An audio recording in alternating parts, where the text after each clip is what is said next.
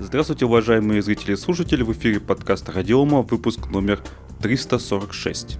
Сегодня у нас 6 февраля 2021 года. С вами, как обычно, как всегда, я Андрей Зарубин и Роман Малицын. Роман, ну что, какие новости? Рассказывай. А, слушай, ну мы продолжаем заниматься созданием Astra Linux. А, у нас сейчас опять очередная история с пересертификацией операционной системы. История это сложная, потому что сейчас э, дико усложнились требования к операционным системам.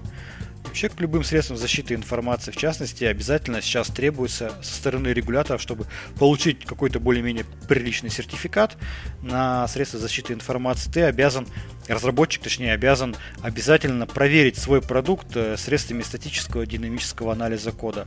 И это, конечно, достаточно сложная история, потому что далеко не все разработчики готовы и умеют внедрять инструменты анализа кода в свои, э, скажем, системы разработки. Вот, поэтому, да, это проблема, и сейчас это одна, наверное, из самых э, основных э, больших проблем при сертификации продуктов. Именно возможность а, проанализировать код на ошибки. Ну, ты знаешь, что уже есть продукты, которые специально заточены для решения вот твоих личных проблем. Это анализатор PVS Studio.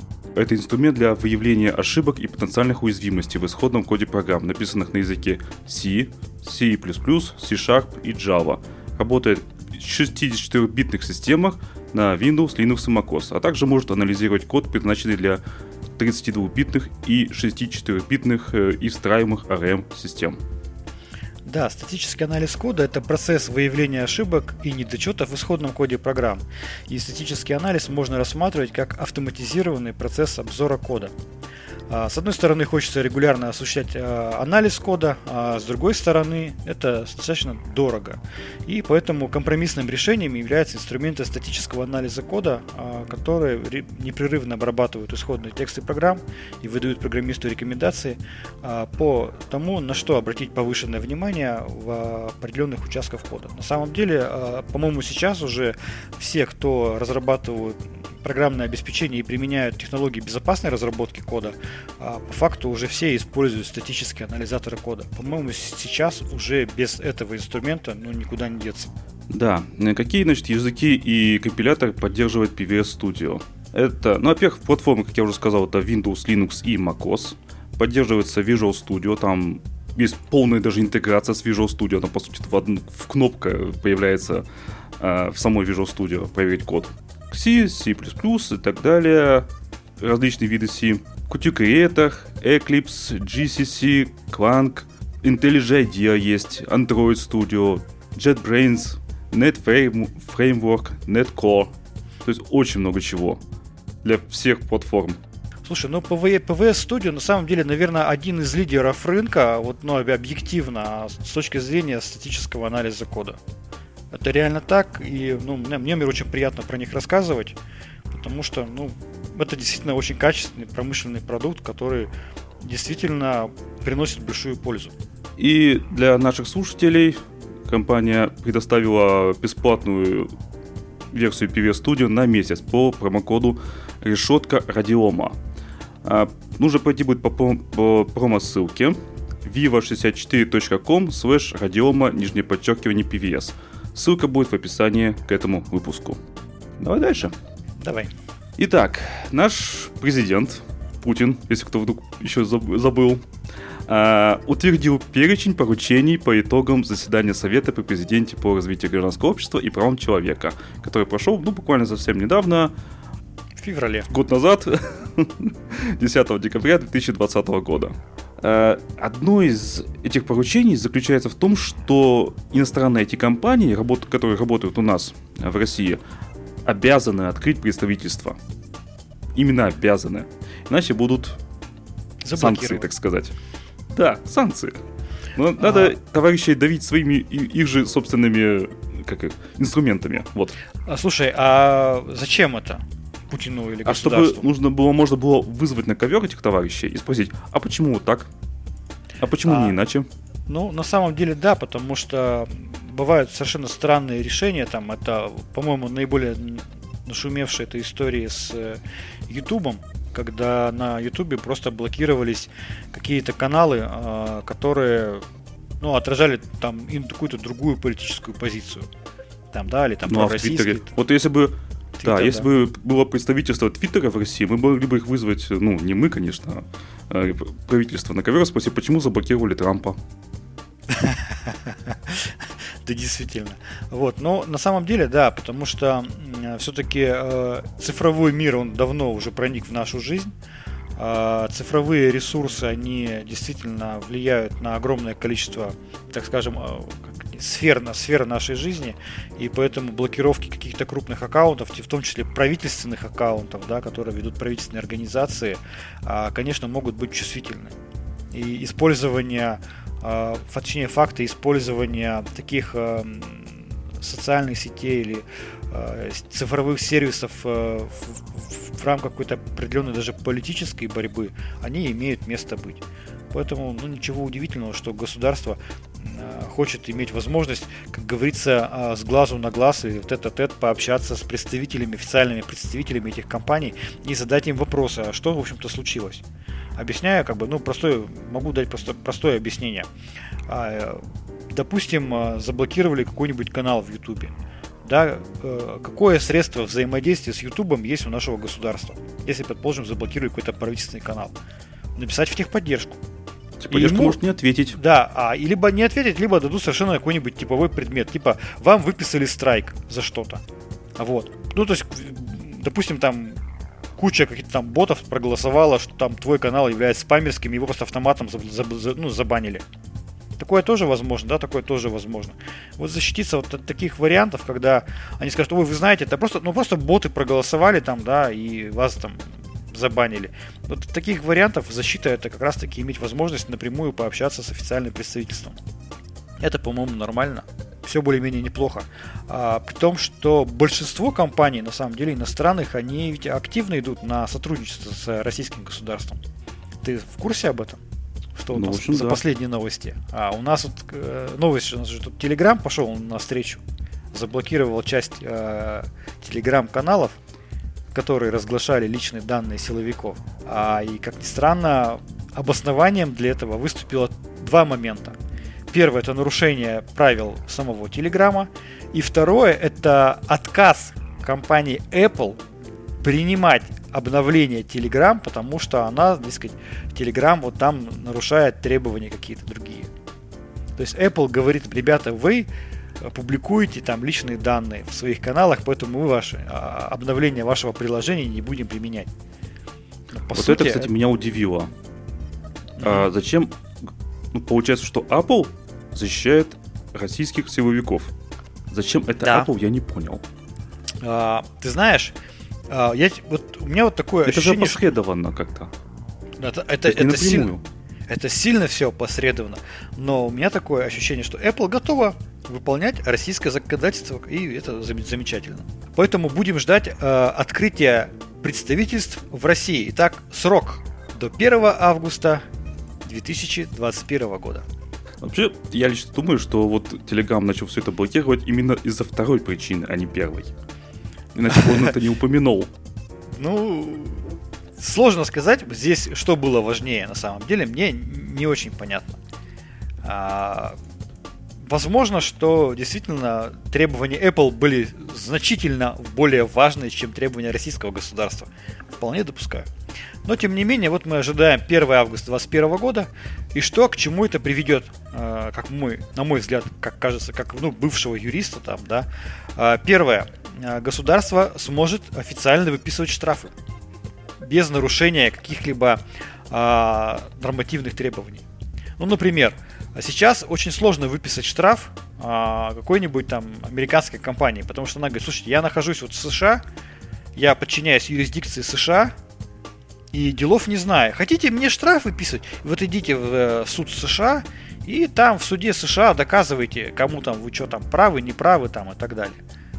И это, конечно, неудобно. И любая попытка, на, на, на, на, на, так скажем, назначить штраф, она будет вызывать, а, естественно, ну, нелегитимность такого штрафа. А когда у тебя есть российское представительство, которое полностью находится на территории России, полностью подпадает, то, соответственно, тут уже появляется возможность как говорится, выписать, если что, штраф. Это будет легитимно, его уже нельзя будет отменить. Подожди, а, хорошо, а допустим, вот эти компании откажутся создавать представительство в России. Тогда что? Только блокировка? Ты знаешь, я думаю, что, конечно же, вариант э, того, что откажутся, я думаю, что он рассматривался при э, создании такого поручения. Э, наверняка кто-то откажется. Как они будут в данном случае из этой ситуации выходить, я пока не знаю. То есть даже в статье об этом ничего не сказано. А гадать а, тоже бесполезно. А, может быть, будут переговоры. Может быть, будет какое-то иное давление. Может быть, ограничение там бизнеса какое-то будет. В конце концов, вплоть до замедления трафика. Не знаю. Сложно сказать. Во всяком случае, ничего в поручениях об этом не указано. Какие будут э, меры предприняты к тем, кто откажется. Давай поговорим о модных технологиях и больших компаниях, и о будущем, и разочарованиях. IBM разочаровалась-то в блокчейне. А? Слушай, а блокчейн, в блокчейн же это была супер модная технология, в которую просто все вкладывались. Причем была. Она и есть. Погоди, погоди. Была супер модная. Подожди, сейчас я скажу. Блокчейн супер модная технология, в которую все вкладывались как сумасшедшие. У нас, по-моему, а, все крупнейшие компании российские так или иначе пробовали себя в блокчейне. Я просто помню, проходили постоянно семинары, обучение по блокчейну, стартапы на блокчейне. Это было просто блокчейн вообще был, казался технологией, которая просто спасет всех от всего. Даже от коронавируса? Да, даже от коронавируса.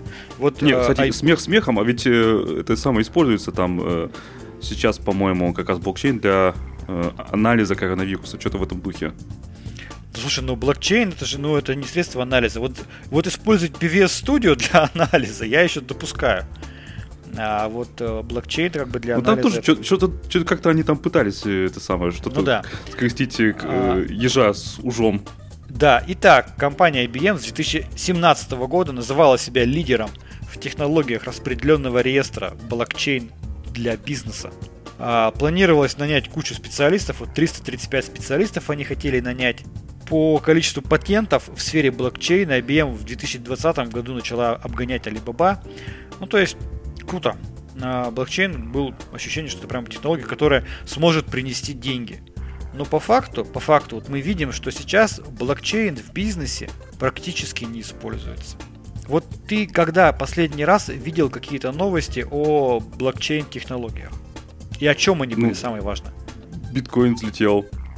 Вот, ты понимаешь, а, все такие думали, ага, вот блокчейн, вот мы вот разберемся в блокчейне, у нас появится своя супер популярная криптовалюта. На самом деле, вот последние новости по блокчейну, они связаны в основном с реестрами. Это реестры там прав на какое-то имущество, это новости, связанные с системами голосования. То есть сейчас вот у нас а, планируется в России проводить голосование на блокчейн-платформе. А вот, да, называется она Waves Enterprise. Сейчас у нас самая популярная, наверное, блокчейн-платформа, а, на которую завязаны почти все основные игроки рынка. А, ребятам из Waves Enterprise большой привет. Да, но это технологии, которые напрямую деньги не приносят. Это, да, там это голосование, там, да, это что-то. Это одни разработали какую-то базовую блокчейн-платформу, ну и ею начинают Ну почему? Напрямую, да, но можно зарабатывать на внедрениях, как IBM, видимо, и рассчитывал делать. Ну, Блокчейн да. для бизнеса, это же внедрение. Да. А, но в итоге чем все это закончилось? А, в IBM Расходами закончилось. Да, в IBM практически до нуля сократили команду блокчейн подразделения. На, подожди, меня знаешь, что удивило? Смотри, угу. вот, значит, три года прошло, да? А, значит, э, два года подряд не выполнялся план, годовой план по выручке. А, значит, э, только на 10% выполнился. А, в 2020 году вообще на 6%. И все бы ничего, но они что, серьезно ожидали, что будет прямо мгновенная отдача, причем на 100%? Ну, вообще, э, IBM это Как-то... одна из, одна из тех компаний, которые всегда пытаются быть прямо вот на острие прогресса. Вот, наверное, если смотреть на все технологические компании, то IBM, наверное, это одна из тех, кто всегда старается быть на острие прогресса. Но мне кажется, что это играет с ними определенную злую шутку. Потому что они видят какую-то модную технологию, они прям в нее прям, знаешь, прям всеми силами вкладываются. А вот сейчас, да, вот дальше в новости написано, что IBM сосредоточится на гибридных облаках. А все остальное будет деприоритизировано. А у них денег нет. Они купили красную шапку, у них денег нет. Погоди, там не так история была. Если я правильно помню, поправьте меня, если я ошибаюсь, но они для того, чтобы купить красную шапку, взяли креди- кредит. Да, они половину, по-моему, э, своими средствами плюс акциями, а половину-то кредитами. То есть То у них денег нет. Да, денег-то нет не потому, что купили, а денег нет потому, что кредит взяли. А кредит надо отдавать, да. Внезапно. Вот, но, но, новость такая есть. Но однако же, пишут следующее прямо в этой же новости, что в IBM опровергли информацию о массовых сокращениях, а, назвав происходящее реорганизацией. И сказали, что с блокчейн-бизнесом все хорошо. Ну, понятно, что там, если планировалось там нанять 335 специалистов, то увольнение там пару сотен специалистов для блокчейна, для IBM, это, конечно, не массовые сокращения. Мы же слышим там новости, там, там 5 тысяч уволили, 7 тысяч уволили. Так они могут и не увольнять, а перевести в другое направление и дело с концом. Ну, по факту, да, по факту получается так, что IBM э, произвели реорганизацию, э, возможно, э, снизили приоритеты по этому направлению. Но, тем не менее, вот новости пошли именно такие, что IBM разочаровалась в блокчейне. Наверное, это логично, потому что хайп прошел, блокчейну нашли свое применение, а, встроили его в другие решения и потихонечку начали дальше работать. А у нас, а у нас, ты понимаешь, а у нас ведь начинается а, своя, своя волна блокчейнов. Да, тем временем, тем временем в России планируется запустить цифровой рубль. Это дополнительная форма российской национальной валюты, которая будет имитироваться банком в России в цифровом виде. Цифровой рубль сочетает в себе свойства наличных и безличных рублей. Суть в том, что это будет имитент э, одни- один. Не, не, вот- не все подряд, там, э, как вот в случае там э, этих всяких биткоинов и так далее, там, кто наманил, тот и молодец. А один эмитент, Банк Россия. То есть это э, надежность, по сути. Ну, в данном случае не важно, чей именно банк. Главное, что это банк страны. Это надежность, это централизация, это гарантия. То есть цифровой рубль будет э, иметь стоимость. Не потому, что вот там, э, э, как это сказать, захотели инвесторы, вот как сейчас вот взлетели все эти криптовалюты. Почему не взлетели-то? Ну, потому что вот инвесторы решили в него вкладываться, видимо. А тут А- будет государ- под гарантиями государства. Ну, смотри, а, основная, основное отличие этого цифрового рубля от а, криптовалют то, что он будет, его номинал будет равен, так скажем, а, обычным нашим деньгам. То есть один цифровой рубль всегда будет равен одному обычному рублю Да, наличных. это как раз не будет волатильности. То есть вот всегда одна стоимость. А не так, что Вот. сегодня там 500 рублей, завтра 200 рублей, послезавтра 1000 рублей. Да, то есть это, наверное, отличие. То есть нет, нет волатильности, и а, в этом основное отличие от крип- криптовалют. Но при этом есть, естественно, а, полное, так скажем, полный аналог. А, это то, что будет электронный специальный кошелек у гражданина, а, и, соответственно, передача цифрового рубля от одного пользователя к другому будет происходить в виде перемещения цифрового кода с одного электронного кошелька на другой. Да, это по сути, ну, с технической точки зрения, это по сути та же самая криптовалюта. А, при этом наверняка а, будет использован блокчейн для реализации технологии этой. Когда будет у нас цифровой рубль введен, не очень понятно. Потому что сейчас это все-таки все равно... Это только в планах. да, это в планах, идет, ведется обсуждение, но э, мне кажется, эта история удобная. Ну, почему нет? Потому что сейчас э, безналичные деньги, они гораздо хуже контролируются. То есть невозможно понять, э, ну, откуда они, от кого пере, ну, пере- пришли. То есть, ну, сложно на самом деле. Там какие-то анонимные люди там что-то переводят. То есть, ну, только как, как э, записи на каких-то счетах. А с применением э, технологии блокчейна, да, контроль за цифровыми валютными активами, он будет гораздо более четкий.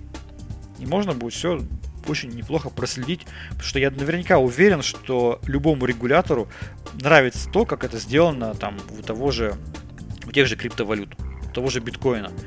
Да, но понимаешь, у биткоина может посмотреть каждый человек.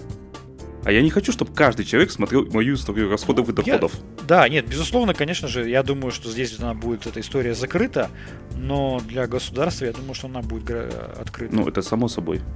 Но тебе не кажется, что эта история будет сливаться? Особенно у известных людей. А, рисков, рисков здесь очень много на самом деле. Я думаю, mm-hmm. что именно из-за а, большого количества рисков сейчас так осторожно ведется вопрос по а, введению цифрового рубля. Во-первых, с 1 января этого года вступил в силу, кому интересно, закон о цифровых валютных активах. Это первый шаг вообще к введению данной технологии. А второе, прорабатывается вопрос с цифровой платформой. Я не удивлюсь, если она будет сделана как раз на платформе вот Wave, Waves Enterprise, о котором я ранее говорил. Риски, да, здесь очень большие. Первое, э, это слив информации какой-то определенный. Но даже бог с ним слив. А я, честно говоря, не очень понимаю, а как будет а, обеспечена процедура аутентификации, идентификации там, да, доступа к этому электронному кошельку. Это что будет? Пароль? Биометрия. Это будет биометрия, а, скорее погоди, всего. ну да, и вот би, э, если пароль, то а, знаешь, как сейчас возникает новости, это пишут про биткоин.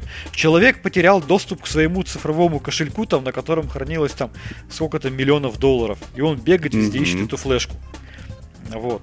А, наверное, а, да, будет какая-то аутентификация.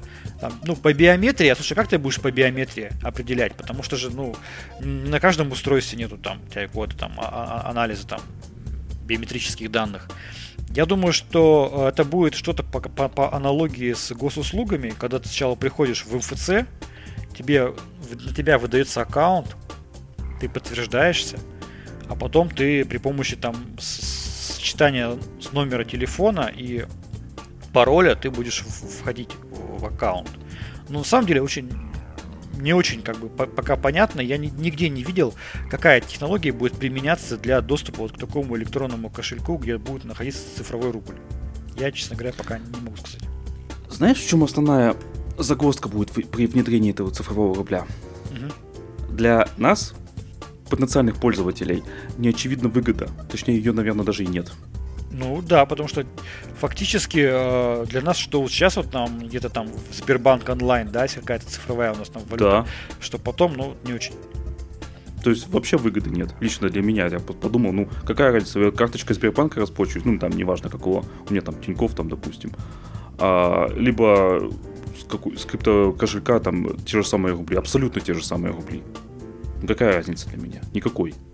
А, ну да, ну в любом случае и, сейчас. Нет, и, а хорошо, может быть единственная, наверное, ис- вечная история э, э, моих транзакций всех, то есть иметь доступ там, я могу там посмотреть, что там на 5 лет назад там э, на что тратился, допустим, типа там как домашняя ну, бухгалтерия.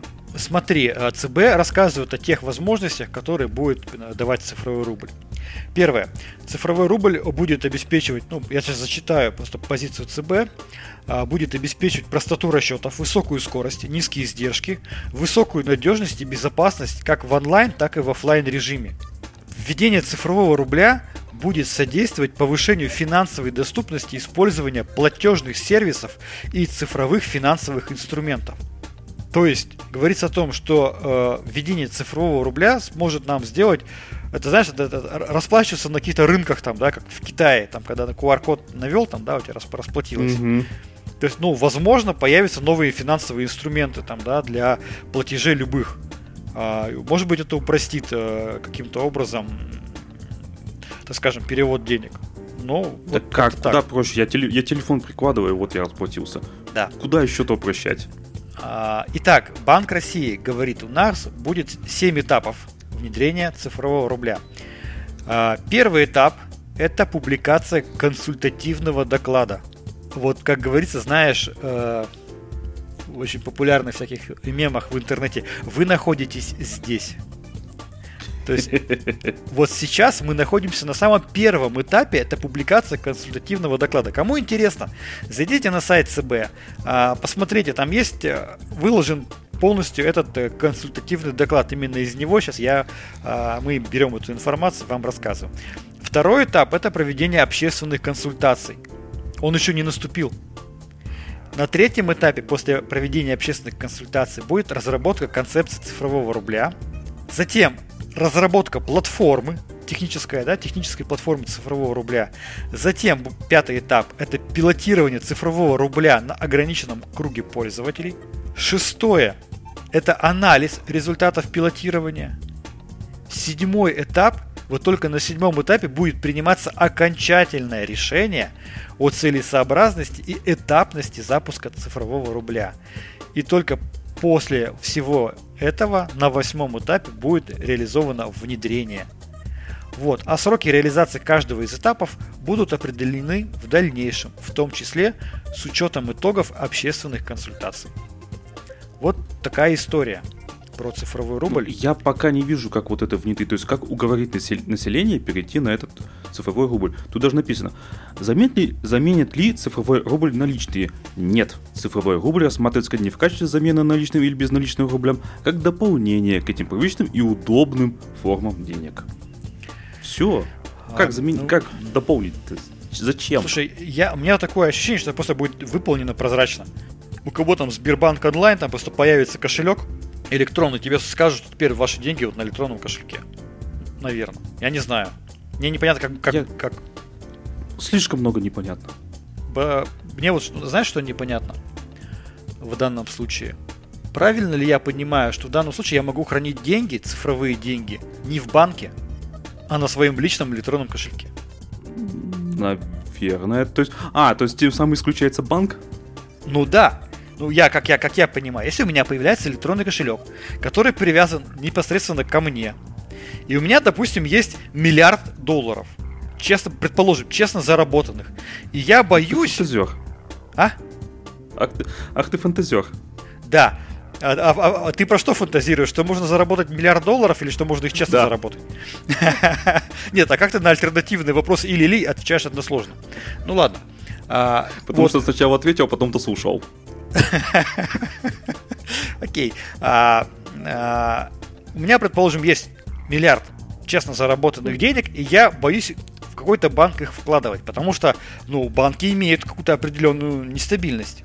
И вот здесь, наверное, есть преимущество. Если я не верю какому-то банку, я кладу эти деньги в электронном виде на цифровой кошелек, и я такой, хоп, они надежны, они однозначно привязаны ко мне, и мне вообще наплевать, что случится с каким-то банком. Вот они вот прям физически ко мне привязаны. Хорошо это? Нормально. А почему нет? Как к этому отнесутся банки, не очень понятно. Возможно, банки к этому отнесутся не очень хорошо. Ну, понимаешь почему, да? Потому что валюта выйдет из их контроля. Вот, ну, поэтому да. цифровой рубль э, тема интересная. Предлагаю всем, кому это тоже интересно, почитать, посмотреть, чтобы понимать. Мы по, по возможности будем об этом рассказывать и узнаем, когда, может быть, может быть, лет через пять у нас появятся свои цифровые кошельки, не привязанные ни к какому банку. Ну что, давай дальше. Про новые технологии. Самые новые. Новейшие. Apple инвестирует 3,5 миллиарда долларов в Kia Motors, который будет собирать Apple Car. Вообще про этот Apple Car э, ведутся разговоры, я даже не знаю сколько лет, уже давненько, о том, что компания Apple сделает там моднейший прямо, крутейший автомобиль Стоить будет, конечно, как самолет. Ну, как и положено. Красивейший, удобнейший, да. Тут, элегантнейший. Э, в, элегантнейший особенно. Тут э, в новости есть фотография э, концепт-арта этого автомобиля. Выглядит, конечно, он как не жизнеспособный абсолютно. Особенно обрати внимание на обвес его, он по российским дорогам не поедет в принципе. А, я не знаю, по какой, по какой дороге эта машина сможет проехать, кроме как по листу бумаги. Вообще да. Ну слушай, я думаю, там сантиметра два, наверное, где-то. Расстояние ну, вот от его обвеса а, до Я пола. просто поясню, я просто поясню, почему Андрей а, об этом говорит. А, Андрей принимает участие в соревнованиях. Расскажи, на каких машинах вы ездите и куда вы ездите. Вы ездите на эти, как они называются-то? Ро, род, э, off-road да, бывает такое. Да, Андрей принимает участие в соревнованиях по off-road у. И поэтому для него низкий клиренс это просто это что-то, ну это вообще просто ниже. Ну, если у машины клиренс меньше 20 сантиметров, то зачем такая машина нужна? Я не понимаю. Я думаю, что на этот шаг э, активно подтолкнула Apple история с чем? Как ты считаешь? Теслой. С Теслой. Да, я думаю, что с Tesla. Потому что Tesla, в первую очередь, как мне кажется, планирует, позиционируется как высокотехнологичное ну, электронно-цифровое решение, в первую очередь. Ну, тут Tesla, что, ну, автомобиль Tesla, это что? Это гаджет. Это, по сути, гаджет, который не только выполняет функцию как автомобиля, там, да, ну и просто там автопилот, там, да, развлекательная станция, там, что угодно. То есть там это же так, на современных Теслах я вот читал, что там уже можно, то ли будет, то ли уже можно а, поиграть в Киберпанк 77, 2077. Да. Все еще надо. Едешь, да. играешь. А, поэтому я думаю, что Apple, действительно посмотрев на спрос на такие решения, а, она пыталась в эту историю пойти. А, как ты считаешь? У, у Tesla сейчас как выросла. И капитализация да. у Apple тоже очень сильно выросла. Соответственно, если совместить все эти капитализации, можно вырастить капитализацию еще больше. Ну, красота. А же. вот да, а вот обрати внимание, я, я не знаю, может быть, ты даже выложишь эту картинку на заголовок подкаста. Что ты видишь на этой, в этой машине? На этой iPad. машине, ну, пон, это понятно, на этой машине iPad, спидометр и два кресла. Багажника нет. Да ладно с багажником, там два кресла. Ну, два кресла. Он, он не, не семейный, да? Ты про это? Нет, нет, я про другое. Есть еще и вторая новость а, про эту историю. О том, что сейчас выяснилось, что этот автомобиль будет беспилотным. Вот это мне не очень понятно. А, потому что вообще на картинке указано там, да, какой-то спидометр там, да, а, ну да, а руля нету. То есть получается, что... Не-не-не, вот там руль, руль есть, что? А где он руль? Я не вижу на картинке. Да вон же он, квадратненький такой. Как квадратный руль? Ты что говоришь, квадратный руль? Ты э, смотрел фильм со Сталлоне «Разрушитель»? Нет. Вот там все это уже объяснялось и показывалось. Так, ну-ка мне объясни, почему, зачем квадратный руль? он маленький руль. Он не мешает э, ехать, грубо говоря. Но если есть э, экстренная ситуация, когда нужно перехватить управление, то им все-таки можно воспользоваться. А, ну понятно. Ну, в общем, короче говоря, э, опять полная аналогия с Теслой. Это беспилотный автомобиль.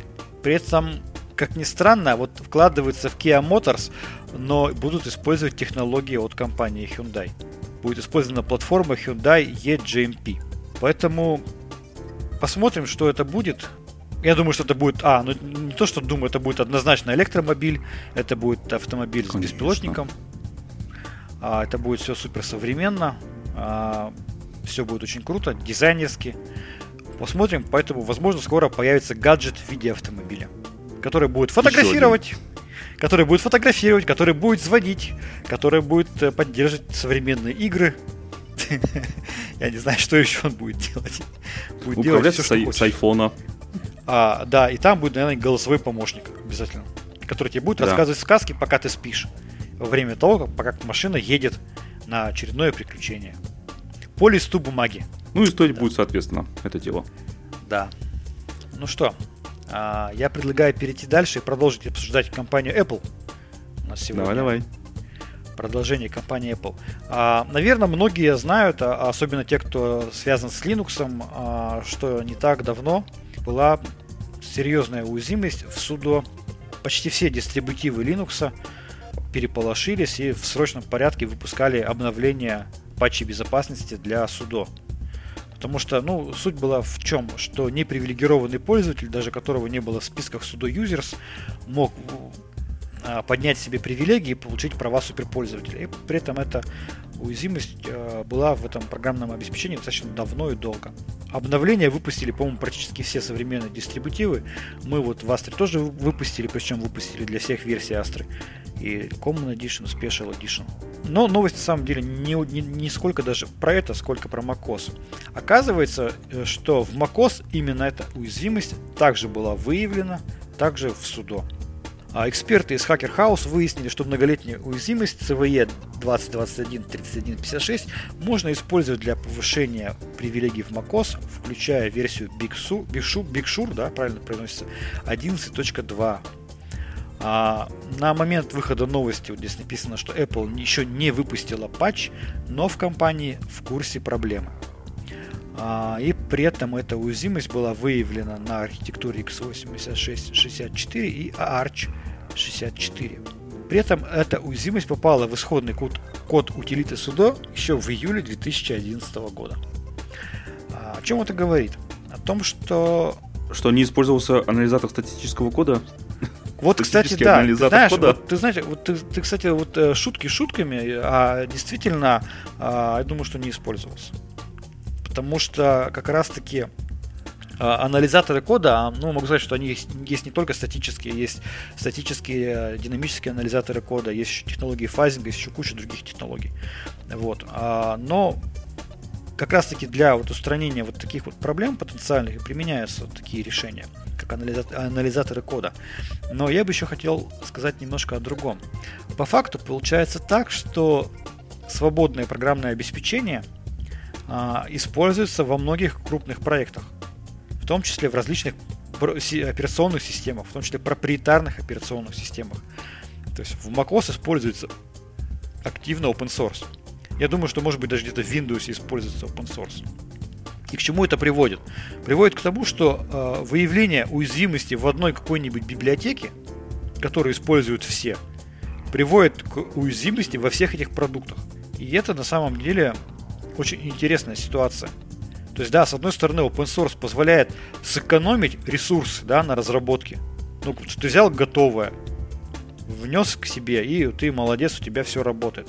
Но с другой стороны, это вот вызывает такие угрозы и риски, когда э, один раз кто-то нашел одну уязвимость, и все твои продукты, которые использовали этот, этот компонент, и продукты твоих конкурентов, там, да, и просто аналогичные решения, они все становятся уязвимы к одной и той же уязвимости. И это, конечно, так, это тоже, знаешь, немножко напрягает меня. Эта история. Вот. Потому что а, нашел ты уязвимость в одном компоненте в Linux, а получил доступ ко всем системам. Как тебе эта история? Ну так, что тут история? Это называется «Добро пожаловать в глобальный мир». Да, добро пожаловать в, глоба- в глобальный мир, в котором квадратные рули. Что тебе не нравится квадратный руль? Да слушай, меня как-то зацепила эта история. Свежая идея. У меня в голове, вот у меня в голове концепция, что руль круглый. Нет, я Подожди, нет, ты... Я... Не, подожди, ты э, гоночные болиды видел? Какой, какой у них руль? Нет. Он не круглый. Он маленький. Ты имеешь в виду, ты имеешь в виду Формулу-1, да? Да, да, да. Я сейчас, я сейчас загуглил, там какой-то, какой-то не руль, а вообще джойстик у них почти что. Ну, так... Э, так что ничего нового, в общем-то, особо. Так что, так-то. Я человек, я человек отсталый от автомобильного мира, поэтому я всегда вижу со стороны, вижу круглые рули. а, ну, ты... по сути, да. Ты знаешь, вот ты прав. А у тебя еще было хорошее сравнение, что, по сути, вот новые автомобили от Макос это гаджет. Почему? Потому что управление гаджетом проще э, осуществлять с джойстика. Логично. Взял джойстик от, от PlayStation, подключил его к машине и пошел. Это как знаешь, как на этом, как э, на этом, скажи мне, на PlayStation, да, управлять влево-вправо кнопочки жать и потом только нажимаешь много кнопок, а, по- а потом много кнопок нажал, у тебя фаталити. Добрый, да. Да. Э, действительно. А, ну, в общем, да, такая вот уязвимость. И, э, как оказывается, одна уязвимость в одном продукте может повлиять сразу на много других компаний. А, и примерно аналогичный случай Давай расскажем про SolarWinds. Давай, расскажи. А, все помнят, в начале января прозвучала история, мы, кстати, тоже о ней рассказывали, о том, что американцев взломали какие-то неизвестные люди, причем использовалось там, проникли в инфраструктуру разработчика SolarTwins, там, да, и через него попали на различные компании, в инфраструктуру различных компаний. Но вот сейчас выяснилось, что, как ни странно, а, треть жертв взлома SolarWinds не использовали продукцию SolarWinds. Вопрос. Как неизвестные хакеры смогли попасть в инфраструктуру компаний, а, при этом эти компании SolarWinds, взломанное решение, они его не использовали. История эта очень интересная. В статье а, делается предположение, что злоумышленники могли проникнуть в ее сети через сервисы, через облачный сервис Microsoft. А, если это так, то это, конечно, новость такая достаточно э, шумная. Потому что если под угрозой оказался облачный сервис Microsoft, на котором ну, очень многие пользуются, это, конечно, так это серьезный звоночек. Напомню, что компания Microsoft разместила на своем сайте подробные разъяснения. Мы, по-моему, даже об этом рассказывали. Вот. А также была новость о том, что компания Microsoft сообщала, что все-таки хакерская группа, атаковавшая SolarWinds, смогла проникнуть в ее сети и получить доступ к исходному коду. Получается, возможно так, ну мы, мы не можем утверждать, но есть риск того, что злоумышленники, проникнув э, в инфраструктуру Microsoft, смогли получить доступ не только к исходным кодам, но и, может быть, э, к потребителям каких-то сервисов. Вот во всяком случае, пока что из э, вот, анализа вот этих статей, ну, такой вывод напрашивается. То есть, если есть вероятность того, что злоумышленники проникли в SolarWinds через сервис Microsoft, ну, тогда как бы что? Тогда можно много чего натворить злоумышленникам. Ну, да. Да. Да, то есть не только, не только похитили, возможно, исходный код чего-то, да, но и а, получили доступ к инфраструктуре. Да, кстати, тогда получается, что вот этот SolarWinds может предъявить иск э, к Microsoft и отсудить большое количество денег. По идее, да. это так. А, вот так вот в статье э, на Security Lab пишется, что для доступа к определенным государственным учреждениям хакеры также использовали облачное ПО Microsoft Office. А сама SolarWinds в настоящее время проверяет, не проникли ли злоумышленники в ее сети через облачный сервис Microsoft, прежде чем модифицировать обновление для Orion программного обеспечения. Слушай, ну вот это, конечно, это эпично. Это эпично. Интересно бы, конечно, вот э, узнать, чем это закончится. Я думаю, что тоже об этом будут статьи. Я думаю, что не зря компания Microsoft выпустила достаточно серьезный, э, серьезное разъяснение о том, что, что, что происходило. Как раз таки я думаю, что они понимают, к чему может привести вот такая информация, и они сразу же страхуются и говорят, что вот что было взломано, что не было взломано, да, делают прозрачной свою, так скажем, историю для того, чтобы не было каких-то там попыток обвинить их в, э, в ненадежности именно самого сервиса Microsoft. Тема очень сложная, очень непростая. Я даже не хочу ничего комментировать лишний раз. Посмотрим, будут новости, мы о них расскажем. Я предлагаю идти дальше. Да, у нас есть новость. Напоследок, последняя новость. Напоследок, последняя новость. Да, про последний путь. Да, про последний путь. Последняя новость про последний путь. Чат с мертвецом. IT-компания работает над цифровой реинкарнацией человека.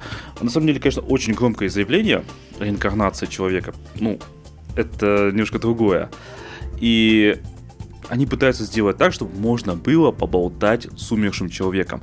Это история из фантастики, вообще говоря. То есть, когда вот хочется... Э, если человек умер, ну, умер и умер, да? То есть, просто mm-hmm. потусторонний мир, если, конечно, он есть, мы пока заглянуть не можем. Если, конечно, это вообще возможно. Но если технологии развились, то почему мы сделать некий искусственный интеллект, который будет обладать, видимо, зачатками э, не интеллекта, а как личности умершего человека, и и тогда он сможет имитировать манеру общения конкретного человека.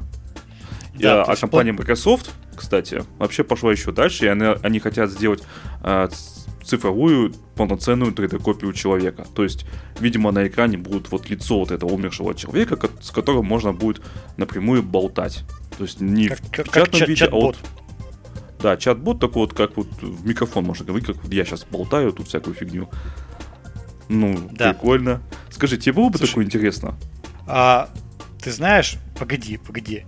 А, то есть, по сути, речь идет о том, что а, есть попытка создать особый класс чат-ботов, цифровых двойников умерших или ныне живущих людей. А, цифровой двойник а, человека. А, история, она крайне спорная насчет ее нужности. А, было бы мне это интересно. Ты знаешь, ну, возможно, да. Почему нет? А, а мне скорее что... нет. Здесь сложно сказать, потому что у каждого есть свое отношение к этой, к этой истории. Да, и а, если ты, а, ну, там, тоскуешь по какому-то человеку, который умер, ну, может быть, тебе будет проще там его увидеть. Или ты знаешь, там, это же история, понятно, что это, понимаешь, какая штука? А, человек приходит на кладбище, там, да, а в США ты помнишь же, какие эти могилки? Ну, безликие. Безликие. Вот. А если там будет мониторчик, мониторчик, и ты там можешь увидеть этого человека, вот так вот, как он двигался, ну это да, это оживляет посещение этого места. То есть, возможно, сохранить память о человеке, наверное, это неплохо. Ты всегда сможешь там у себя, не знаю, там какую-то сделать, не знаю, фоторамку, где этот человек, но там, да, какое-то там элементарное движение. Наверное, почему нет? Если ты хочешь помнить о человеке, ну почему нет? Наверное, это интересно. И я думаю, что если Microsoft в это вкладывается, то я тут так подозреваю, что какое-то определенное исследование они проводили. Я думаю, что они получили определенный позитивный отклик с рынка, даже так это назовем, с потенциальных клиентов, которые сказали, вы знаете, наверное, да, наверное, мы бы смогли бы на этом построить бизнес, наверное, мы за это готовы были бы заплатить, а, далеко не все, что сейчас делается современного, мы готовы принять. Потому что мы по-другому воспринимаем. Но кто знает, может быть в будущем это станет, но а, обычной формой там нашей жизни, обычным там действием. Зашел а ты там... понимаешь, что, что это может пойти все гораздо дальше? Когда будут делаться цифровые копии не умерших, а вполне себе живых людей. Ты не так, хотел бы а... поболтать, допустим, с цифровым Путиным? Ты знаешь, это ведь в статье так и написано, что будут пытаться сделать и цифровых двойников, и живых людей. Конечно, безусловно, это будут А делать. дальше начнутся подделки, всякие видео. И цифровой там ой, Байден ой, будет слушай, вещать э, все что угодно. Слушай, я тебя, я тебя умоляю, а, дипфейки уже, уже есть сейчас. Слушай, как бы, и причем без всяких цифровых двойников. А, Поэтому я думаю, что все-таки эта технология, она так или иначе появится. Она странная, она непривычная, непонятная для нас. Но вот если так вот, на мой взгляд, посидеть, пораздумывать, то почему нет? Ну, нормально. Диковато звучит пока что просто. Вот сейчас пока звучит, может быть, диковато. Ну, ты знаешь, э, раньше да, было бы диковато, что человек идет в руках с каким-то гаджетом и в него что-то говорит. Да ладно, сейчас и без гаджета что-то говорят в наушник. Вот ну, да, маленький. Да. Во, во, во, во, вот это тоже дико звучит. Идет человек по улице, что-то говорит. Раньше это был бы сумасшедший, а сейчас нормально. А, а ты знаешь, тут недавно я, короче говоря, историю одну, маленькую историю тебе расскажу. Она очевидная, понятная, ничего как бы здесь нового нет, но она забавная. Я иду по дороге в магазин. Иду по дороге в магазин. А у нас в Москве там снег идет, вечер, так темновато. Я по тротуару иду. То есть там маленькая тропка, тропинка, там нет машин, ничего. Маленькая узкая тропинка там между деревьев. Меня обгоняет мужик, так, знаешь, идет так в капюшоне, голову опустил вниз, руки в карманах, и без рюкзака просто идет такой мужик в, в темноте, и у него голос из кармана. Через 300 метров поверните налево. То есть он, видимо, куда-то идет. Включил себе на телефоне этого э, навигатора, эту Алису. И она его прямо вот ведет по какому-то пути он, это было так, знаешь, необычно. Ты, конечно, понимаешь, что это обычно там водители включают, да? А тут, пожалуйста, человек включил на громкую связь эту Алису, положил себе в карман и тупает там по своим каким-то там делам. Очень так забавно выглядело все это и звучало. Я в первый раз такое видел на самом деле. Чтобы пешеходы пользовались навигатором по громкой связи. Вот, тоже было бы дико. Так что я думаю, что цифровые двойники умерших людей, это, на мне кажется, это будет мое предположение. А почему тебе это не нравится? Ну, кроме того, что есть возможность создания риска там живого человека двойника, это уже мы обсудили, это будет сто процентов. Ну, для меня это как-то застревание в прошлом, что ли. Ну, то есть у тебя, ты просто психологически, как бы для тебя эта я, история, она... Мне это, ну, скорее не нужно. Я не вижу зачем. Ну, как бы это, это сублимация какая-то, не знаю. Ну, возможно, Погружение себя... А ты представь себе... В какие-то иллюзии. А вот ты понимаешь, э, сейчас, как говорят, развитие технологий приводит к тому, что э, люди могут потерять работу, нас заменят роботы. Так вот, просто эта вся история, она позволит получить, создать новые профессии. Например, э, психотерапевт по проблемам общения с цифровыми двойниками. Новая профессия появится. Короче, так я что... к такому точно не готов. К такому будущему. А, ну, будущее, оно не всегда ожиданное нами. Вот ты бы мог себе по сути, к цифровому рублю-то не очень готов. А ты знаешь, вот ты мог представить себе год назад, что э, будет какой-нибудь крупный чиновник выступать на каком-то крупном мероприятии, при этом будучи в маске. И все вокруг будут в масках. И тоже многие были не готовы к этому будущему. Однако это факт. Ну да. Ну что, я предлагаю на этой ноте э, закончить. Будущее оно Да. будет обязательно, оно будет не обязательно таким, каким мы его сейчас себе представляем, но оно будет интересным. А мы будем с вами. С вами был подкаст Радиома, выпуск номер 346 от 6 февраля 2021 года. С вами были, как обычно, как всегда, я, Андрей Зарубин и Роман Малицын. Пока-пока. Всем пока.